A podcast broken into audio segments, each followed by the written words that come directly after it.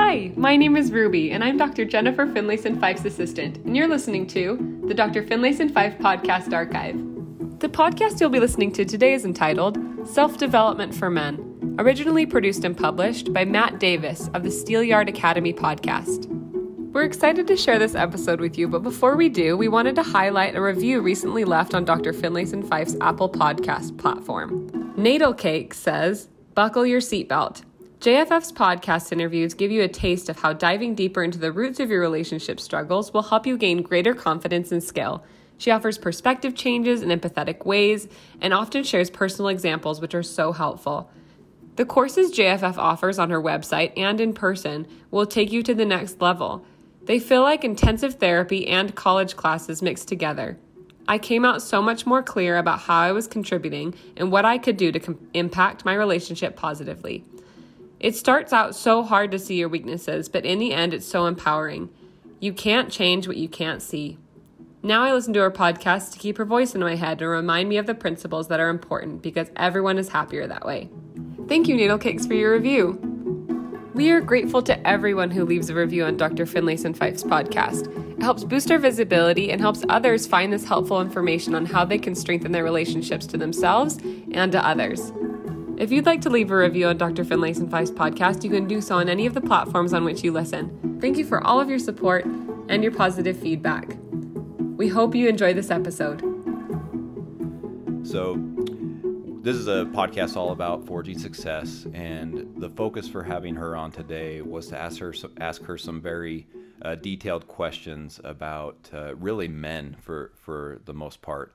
How men can be better, how we can be better husbands, how we can be better fathers, how we can be better in the workplace, how we can improve ourselves and be able to focus on the right things in our lives. So this is not just exclusively for men today, but there is a focus on that because I really felt like Dr. Finlayson Fife would have a lot to offer from this perspective that may be a little bit different than what she normally talks about. And so I appreciate her coming and talking that through with us. And I hope you enjoy the interview. If you have any comments or questions, please contact us at steelyardacademy.com and enjoy your day. With the Steelyard Academy podcast, this is, I think maybe a little bit different than what she normally talks about. We can ask her about that, but very grateful for her time today. Hello, Dr. Finlayson Fife. Hi, thanks for having me. So she and I have been going back and forth, and a little bit different style interview today in that we have some pretty exact questions that we are going to go over. And hopefully this will be very impactful for you out there so that you can get a very good map from Dr. Finlayson Fife. And, we were just talking a minute ago, and you heard in her bio about just how she's been able to view the world from a different perspective and not just in, what we would call the West Coast corridor or the Pioneer Corridor for those that are members of the Church of Jesus Christ of Latter-day Saints. And so appreciate her view. And why don't we just go ahead and get started, and I'll tell you why I reached out to her. The first thing is I'll just thank Monica Packer from About Progress for getting us in touch with one another. Monica Packer is doing an amazing thing herself, along with Dr. Finlayson Fife. But the reason I reached out is because I think that as men, we don't often reach out as much as we should and get help we need and ask tough questions, maybe about some emotional things or about how we feel, about where we're going. And Dr. Finlayson Fife is an expert in talking all genres. And so what I wanted to get her on for was to talk a little bit about one thing that I suffer with, and that's anxiety and depression. And I noticed that oftentimes it's the expectations that are set by others or even myself that can create a captivity in my life. I can kind of feel powerless in a sense. And I feel like those captive feelings cause my mental state to struggle or spiral. So I'll ask Dr. Finlayson Fife, what would you suggest I do or others do in order to manage expectations up against anxiety or other things? Mm-hmm. So it's a really great question, and it's kind of a big question, so you can tell me when you've heard enough. But I think that first what I would say is that human beings, our psychological development necessarily requires an external focus to determine or to make sense of who we are. So, you know, our physical autonomy outpaces our psychological autonomy. So as children, we don't have a choice except to look to our parents and teachers and peers to give us an idea about who we are and who we are supposed to be. And so that's necessary for us to do that, to start to forge a self in the world, to make meaning of what it is to be human and what skills you need to learn and what competencies you need to achieve. The problem is that for many of us, if not most of us, we stay stuck in a framing of life that keeps us referencing what other people want from us or the ideals that other people have, rather than moving into more of a self-reference, a deeper sense of who we are as individuals, who we choose to become, what we want to create in our lives, what we value, what we believe is right, what we believe is true. Of course, you can't do that without having borrowed other people's perspectives, frames, expectations, without having learned skills and adapted into ways that are functional in your society. But if you don't ask the question of what do I want and what do I desire, you feel ultimately like you're living everybody else's life. You're on a kind of treadmill of pursuit of, you know, fulfilling what you think your people think you should be. And you recognize I'm not defining my own life. I am basically controlled. And because psychologically you are, if you are in that external locus of control, which I can talk about in a second. No, we love locus of control on Steelyard Academy. So please do. Okay, good. Okay, yes. Good. So you're the fact that you are using what other people want from you or for you to define your life is that external locus of control. And I don't actually think it's fair to make it external. What I mean is that's often what I'm challenging in people is that they are buying in and they are doing this. But when they're trying to keep people happy with them, they will feel controlled. They will therefore be much more likely to feel trapped, depressed, and anxious. Depression and anxiety, as I'm sure you know from what you just said, has a lot to do with this locus of control issue. People who keep defining themselves from an, you know, external validation reference point will feel low sense of efficacy or control and will be more prone to depression, anxiety, perfectionism, trying to achieve something outside of themselves, but always feeling the resentment and the desperation that it's never going to be enough. There's always someone who could expect more, which, you know, self-definition then gives you the ability to reference your integrity and your desires and the question of who you want to be in the world. And so the locus of control issue is solved, as well as the control, the feeling of being controlled. So, I just loved what you, there's so many things to go over in there, like borrowed framework, forging yourself, external focuses, which I kind of take as like a measuring stick to where you're comparing. Do a quick plug for those that want kind of a 101 version of inner locus of control. There's a book called Smarter, Faster, Better by Charles Duhigg.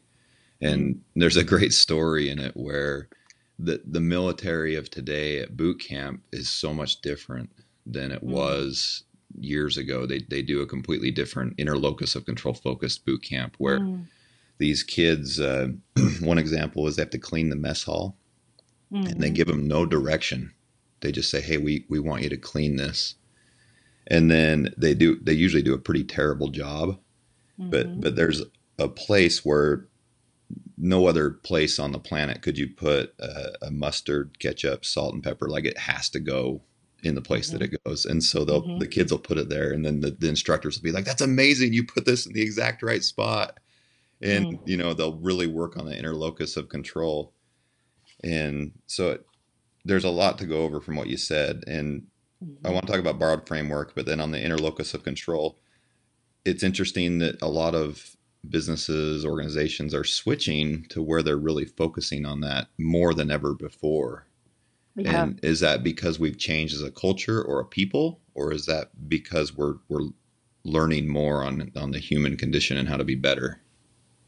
Probably some of both. I mean, I think we're a less authoritarian society than we were a generation ago, and especially two generations ago, which has its downsides and upsides, you know, but you know, you used to call all adults Mr. So-and-so, Mrs. So-and-so. Right. You know, now the kids call their teachers by their first names. And so it's just, you know, it's just a very different notion of what it is to be a person within society now than it was, you know, a few decades ago.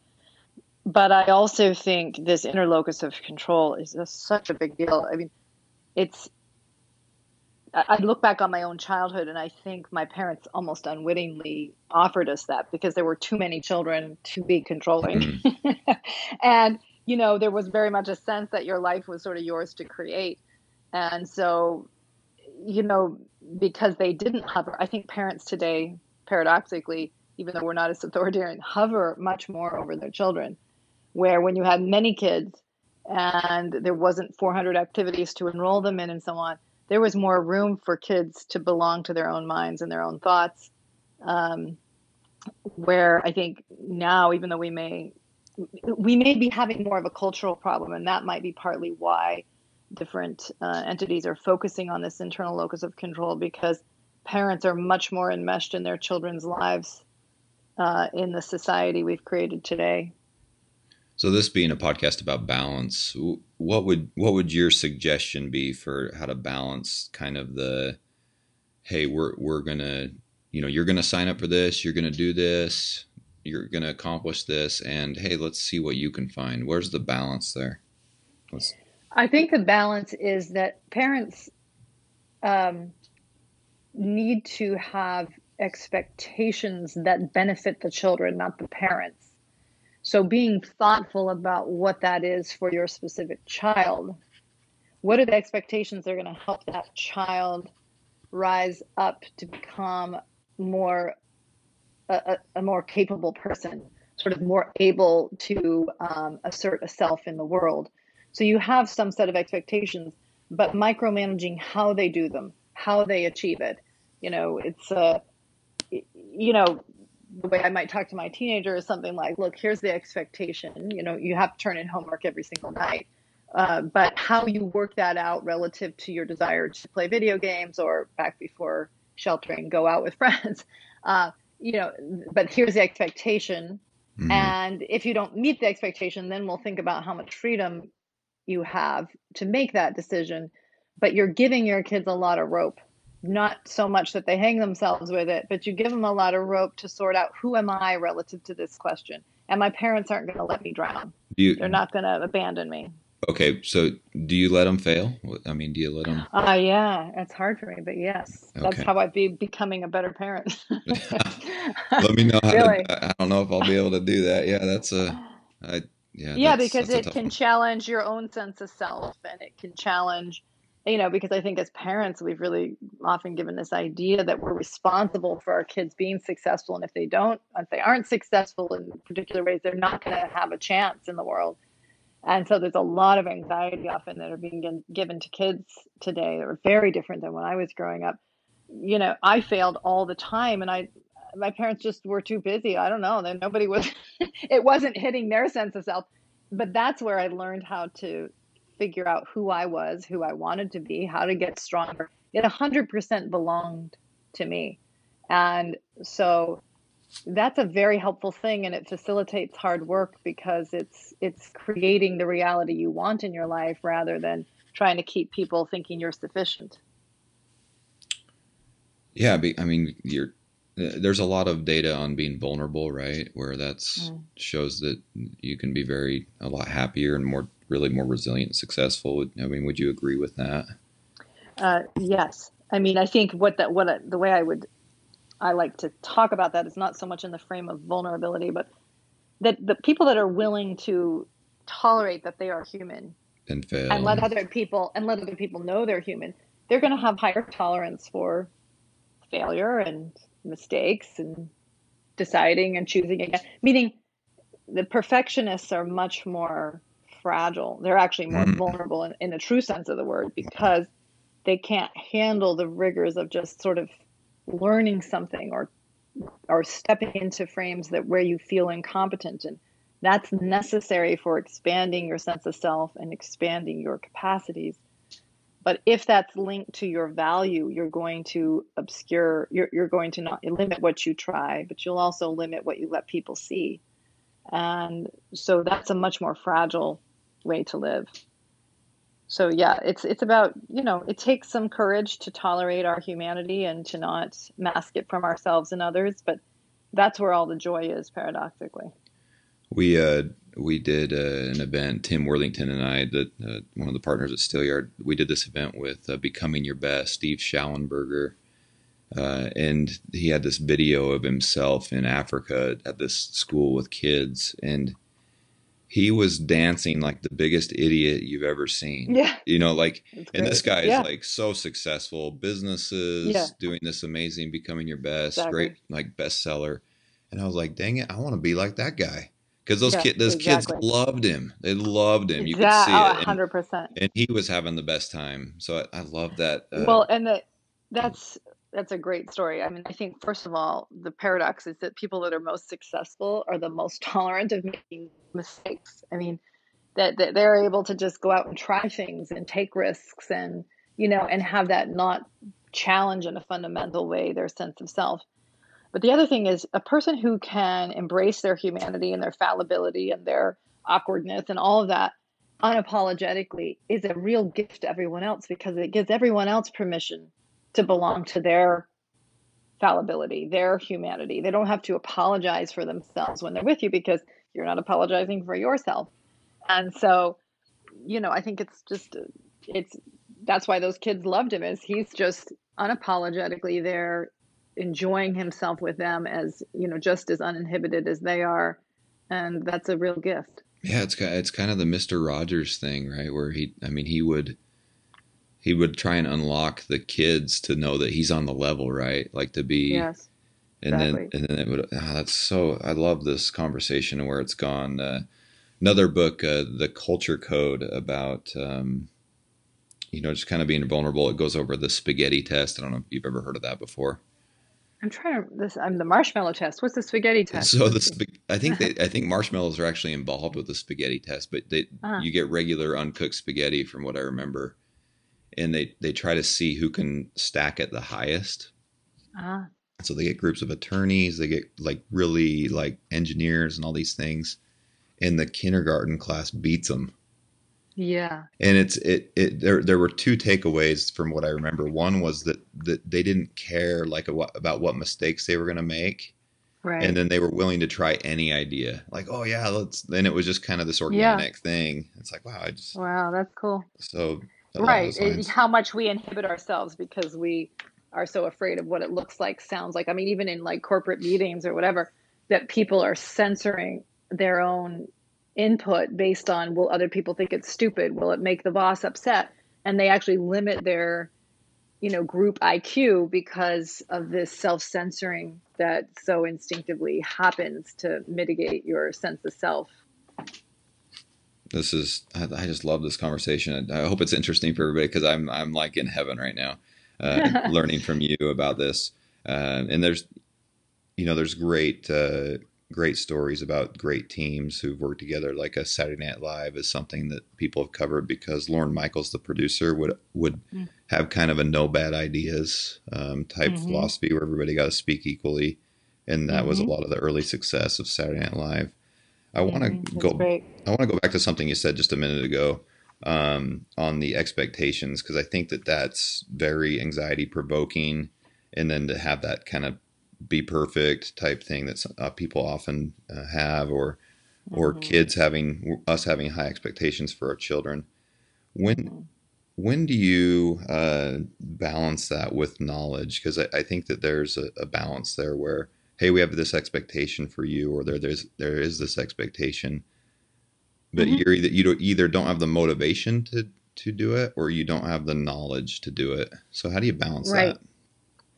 Exactly. So, you know, there is a balance in it. And I think the way, I don't know what the answer is for every family and child and so on.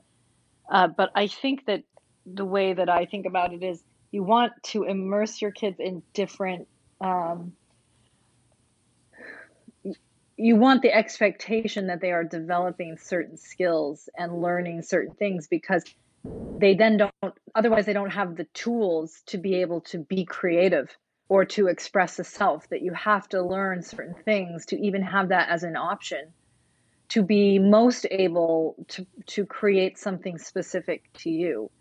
And so I would just, you know, my son is home from college right now because of the quarantine, and he's taking a class that he's kind of hated because he's an engineer and a mathematician. And this is a very conceptual course where he's literally, they're like analyzing self-portraits from 4 different aspects of self that are very conceptual. And he's like, oh, shoot me now, this is horrible. But what's so interesting is he's really enjoyed the course, and he's learned a lot from it. And he's become a better writer from it. And he's become more able to sort of think about these things that weren't his strengths. And so it's like, look, it's just an expectation of getting your degree. You have to do it, but he's better for it. And so, yes, you know, my kids in music, it's sort of like, well, no, you just have to do music. It's just a language. You have to learn that language. It will give you more, you know, it'll open up possibilities for you. I'm not expecting anyone to be a musician, you know? And so I think there's gifts in that because it facilitates their ability to belong to themselves ultimately. When I think it's overkill is when it's like, you need to do this, have these grades, look like this, because it reinforces me. Or the other extreme is, hey, I don't want to control you, therefore I'm not going to give you any limits. Like I know somebody who came out of a very controlling family, and she had her children literally writing and drawing on the walls at age 10 and 11 because she didn't want to restrict anyone. But there was no structure. And so it was its own hell for her kids because there was no limits to operate within. So there's this tension between limits that actually facilitates creativity. You know, what is the constriction that actually allows you to lead a more meaningful life? I love that. Love that. Listen, everybody, the constriction, you know, you got to have that counterbalance. Right, even like marriage, because I do a lot of work around marriage and sexuality, is a kind of constriction. It's a chosen one, ideally, right? You've chosen a kind of boundary, and it facilitates growth. Now, marriage can operate like a prison, quite literally, but it can also be a prison to put no limits on your relational realities, because you never get to experience the depth of intimacy and the depth of what you can create in a more contained relational reality. Oh, that's so good. Well, I want to ask you one more question just along this expectations discussion we've had, and then we can move on. Great stuff. I've learned a ton. As far as expectations go, we talked a little bit about inner locus of control at the beginning or in there. What would your suggestions be about gaining inner locus of control as like a professional or a father or a mother? What would be a couple things that you'd recommend? Well, I have maybe 2 ideas that come into my mind about that. One is there can be distortion in inner locus of control, and it can have its own challenges, especially in a time when you feel like, oh my goodness, there's so much I don't control, like the economy or there's a virus that could come and get you. And there, you know, there's sort of this awareness like, oh my goodness, I've actually been operating in a system that makes me feel a higher sense of control than I in fact have around what my reality is. And so, but I would still say that even though we have very limited control in reality, we still very much have control over ourselves. And so what I'm always pushing myself towards is the question of, who do I want to be in this challenging situation? I may not like what my child is doing or a colleague is doing or what's going on in the world, but who am I going to be in the face of this? And that's the part I always have control over. And the more I do it in line with my integrity, the more self-respect I will have. And that's just true. I mean, when people betray what their own values are in order to get validation or because they blame other people for having control over them, they lose self-respect. They lose peace of mind, because whenever you're trying to control things you don't have control over, other people, their approval of you, whatever it may be, it is a kind of self-betrayal, and it is a trigger to the brain that you aren't in charge. When you do take a hold of what you can control, which may just be how you respond to somebody's mean comment or something, it may be how I handle myself in the face of a lot of loss and uncertainty.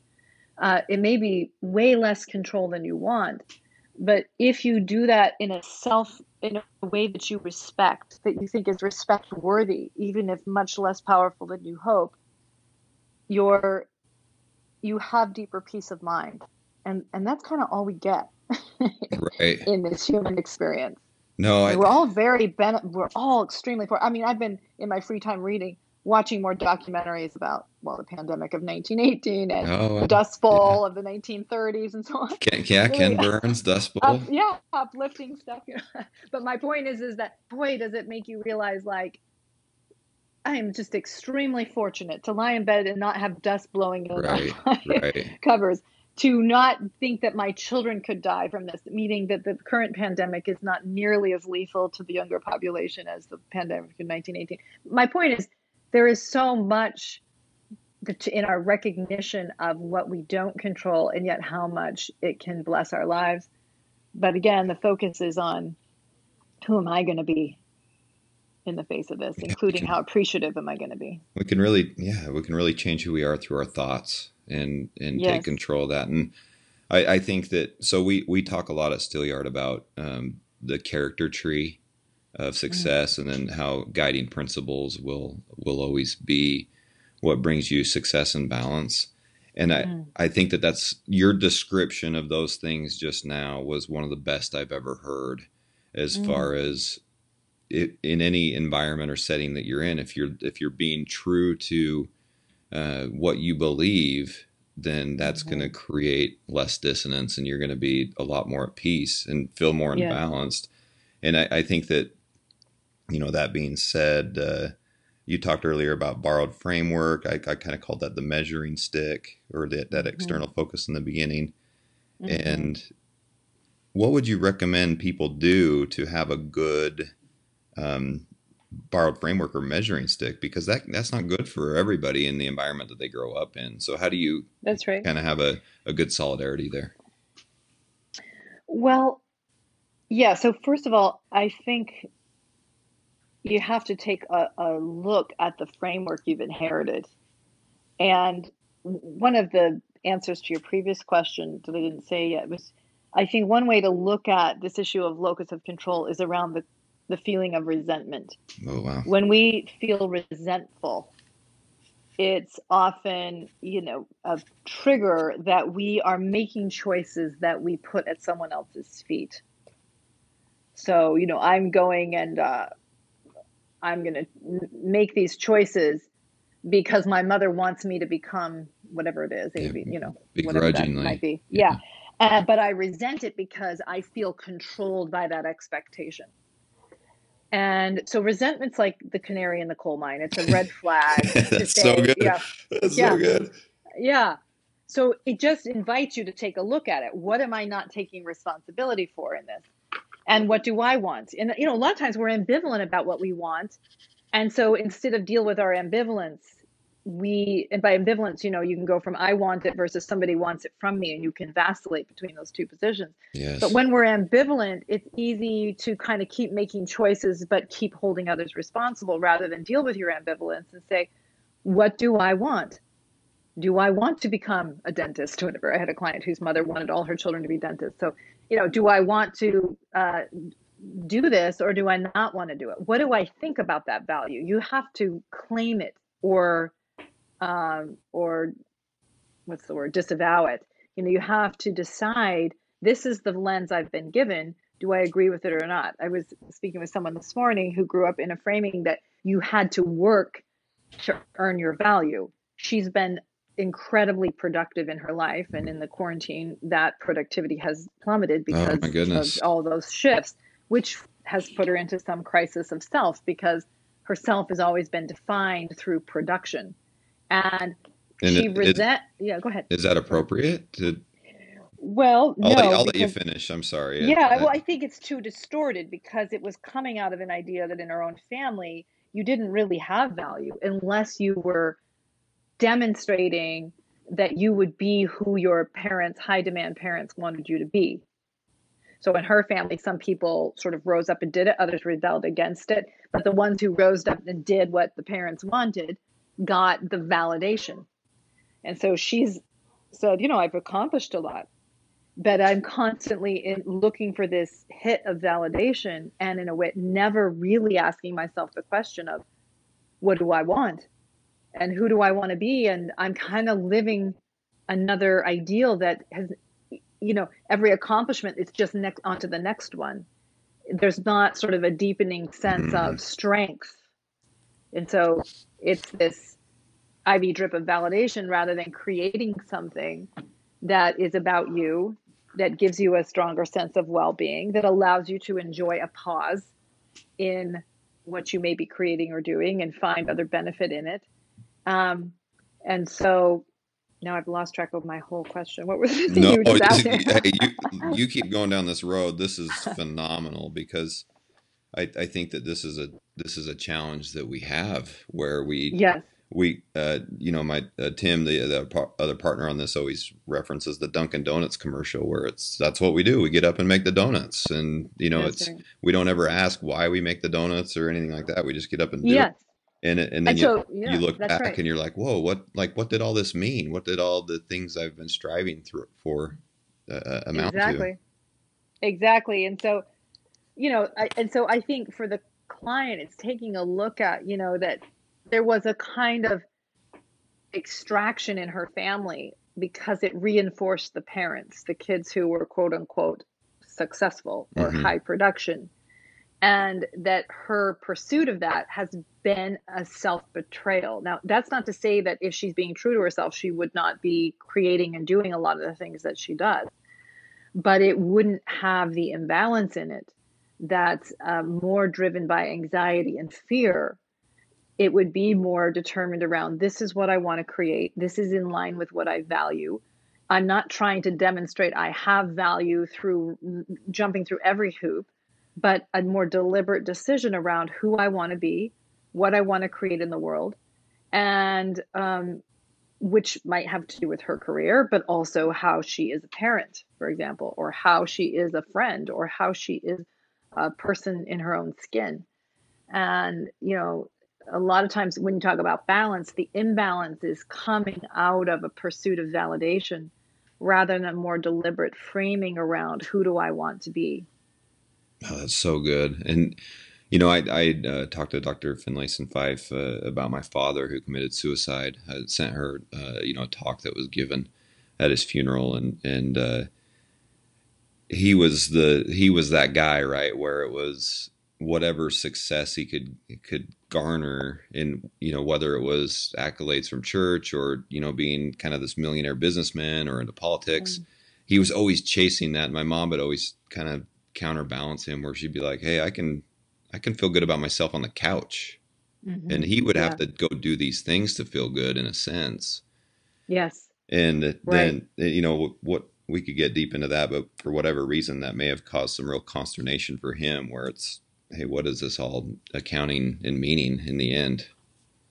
Right. And it can mean, some people that are really highly in pursuit of that kind of external validation success can look a lot stronger than they are, because they're much more dependent on that external approval than is perhaps evident by the success. Thank you for listening. If you'd like to learn more about Dr. Finlayson Fife and the work that she does, check out the links in our show notes below to learn more about where you can find Dr. Finlayson Fife's website, her online courses, information about her upcoming events, information about her free Facebook group, and more. Thank you for being here.